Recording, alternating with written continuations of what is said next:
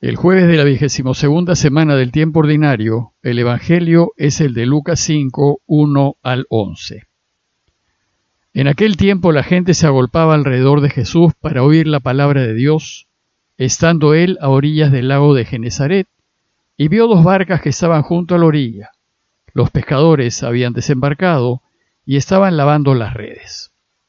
Subió a una de ellas, la barca de Simón, y le pidió que le apartara un poco de tierra. Desde la barca, sentado, enseñaba a la gente. Cuando acabó de hablar, dijo a Simón, Rema mar adentro y echen las redes para pescar. Simón contestó, Maestro, nos hemos pasado la noche bregando y no hemos conseguido nada, pero por tu palabra echaré las redes. Y puestos a la obra, hicieron una redada de peces tan grande que reventaban la red. Hicieron señas a los socios de la otra barca para que vinieran a echarles una mano. Se acercaron ellos y llenaron las dos barcas que casi se hundían. Al ver esto, Simón Pedro se arrojó a los pies de Jesús diciendo, Apártate de mí, Señor, que soy un pecador. Y es que el asombro se había apoderado de él y de los que estaban con él al ver la redada de peces que habían cogido. Y lo mismo les pasaba a Santiago y Juan, hijos de Zebedeo, que eran compañeros de Simón. Jesús dijo a Simón, No temas, desde ahora serás pescador de hombres. Ellos sacaron las redes a tierra y dejándolo todo, lo siguieron. El relato anterior a este concluyó mostrándonos a Jesús curando a los enfermos que le trajeron y orando constantemente a fin de continuar alineado con el Padre. Después Lucas nos lo mostró visitando los pueblitos de toda la región, anunciando en las sinagogas la buena noticia del reinado de Dios y curando. Pero, hasta ese momento, y según Lucas, Jesús caminaba solo. Aún no había invitado a nadie para que lo ayude en la inmensa tarea que es ayudar al Padre a reinar. Bueno, pues hoy Lucas nos relata la invitación que Jesús hizo a quienes fueron sus primeros apóstoles y que son los que lo acompañarán en el camino. Apóstoles, como saben, significa enviados, pues Jesús enviará a quienes ha elegido a que anuncien la llegada del reinado de Dios. A esas alturas, y si bien Jesús se alojaba en casa de Pedro, podemos pensar que aún no lo había invitado a que se le una al trabajo por el Padre. Y mientras que en el Evangelio de Marcos, que es el más antiguo, Jesús llama a sus apóstoles al inicio de su vida pública, Lucas ubica esta escena luego de un buen tiempo en el cual Jesús ha estado recorriendo la comarca enseñando y curando.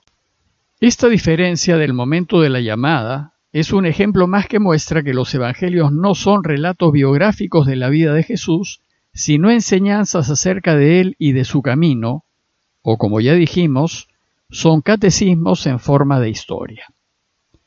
El relato de hoy empieza diciéndonos que la gente se agolpaba alrededor de Jesús.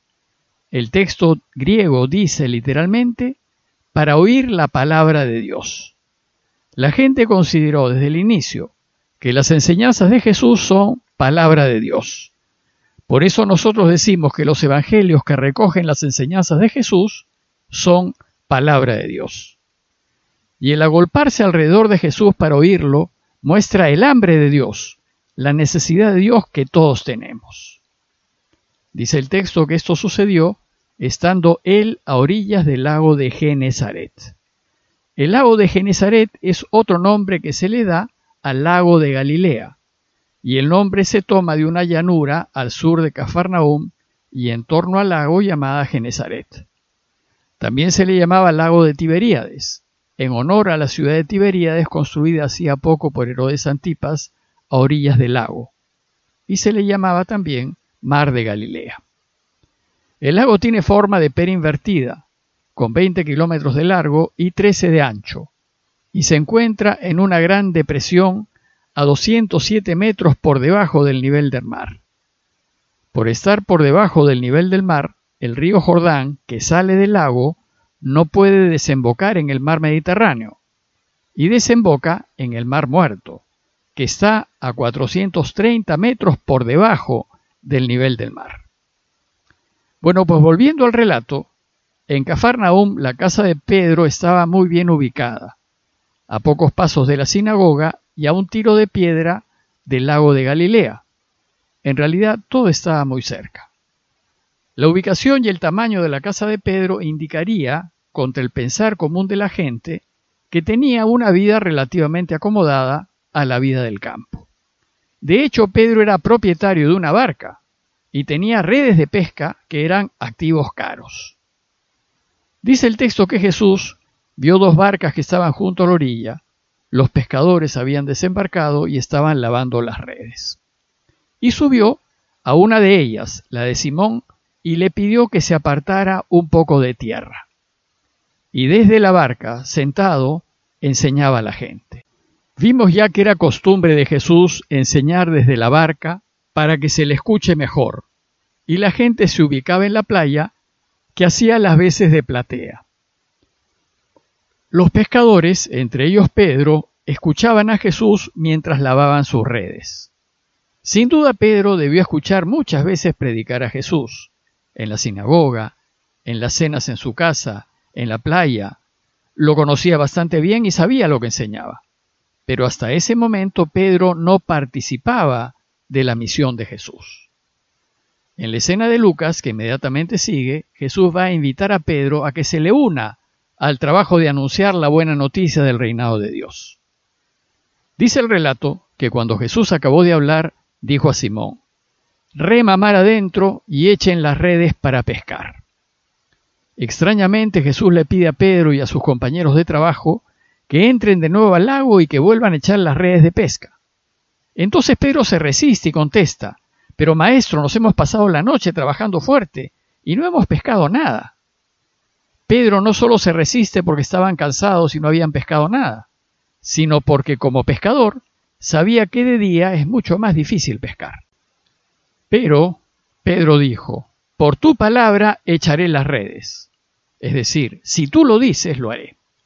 Para Pedro la palabra de Jesús era de real autoridad, y entonces, a pesar de sus dudas, le hizo caso. Y el resultado fue asombroso. Hicieron una captura de peces tan grande que reventaba la red, y no lo podían creer. La pesca había sido tanta que tuvieron que llamar a sus socios de la otra barca para que vinieran a echarles una mano. Parece que Pedro y Andrés se habían asociado a la familia de Santiago y Juan en el negocio de la pesca. Entonces los de la otra barca, que probablemente eran la de Santiago y Juan, se acercaron y llenaron las dos barcas que casi se hundían. Es decir, el resultado de responder a la invitación de Jesús fue impresionante.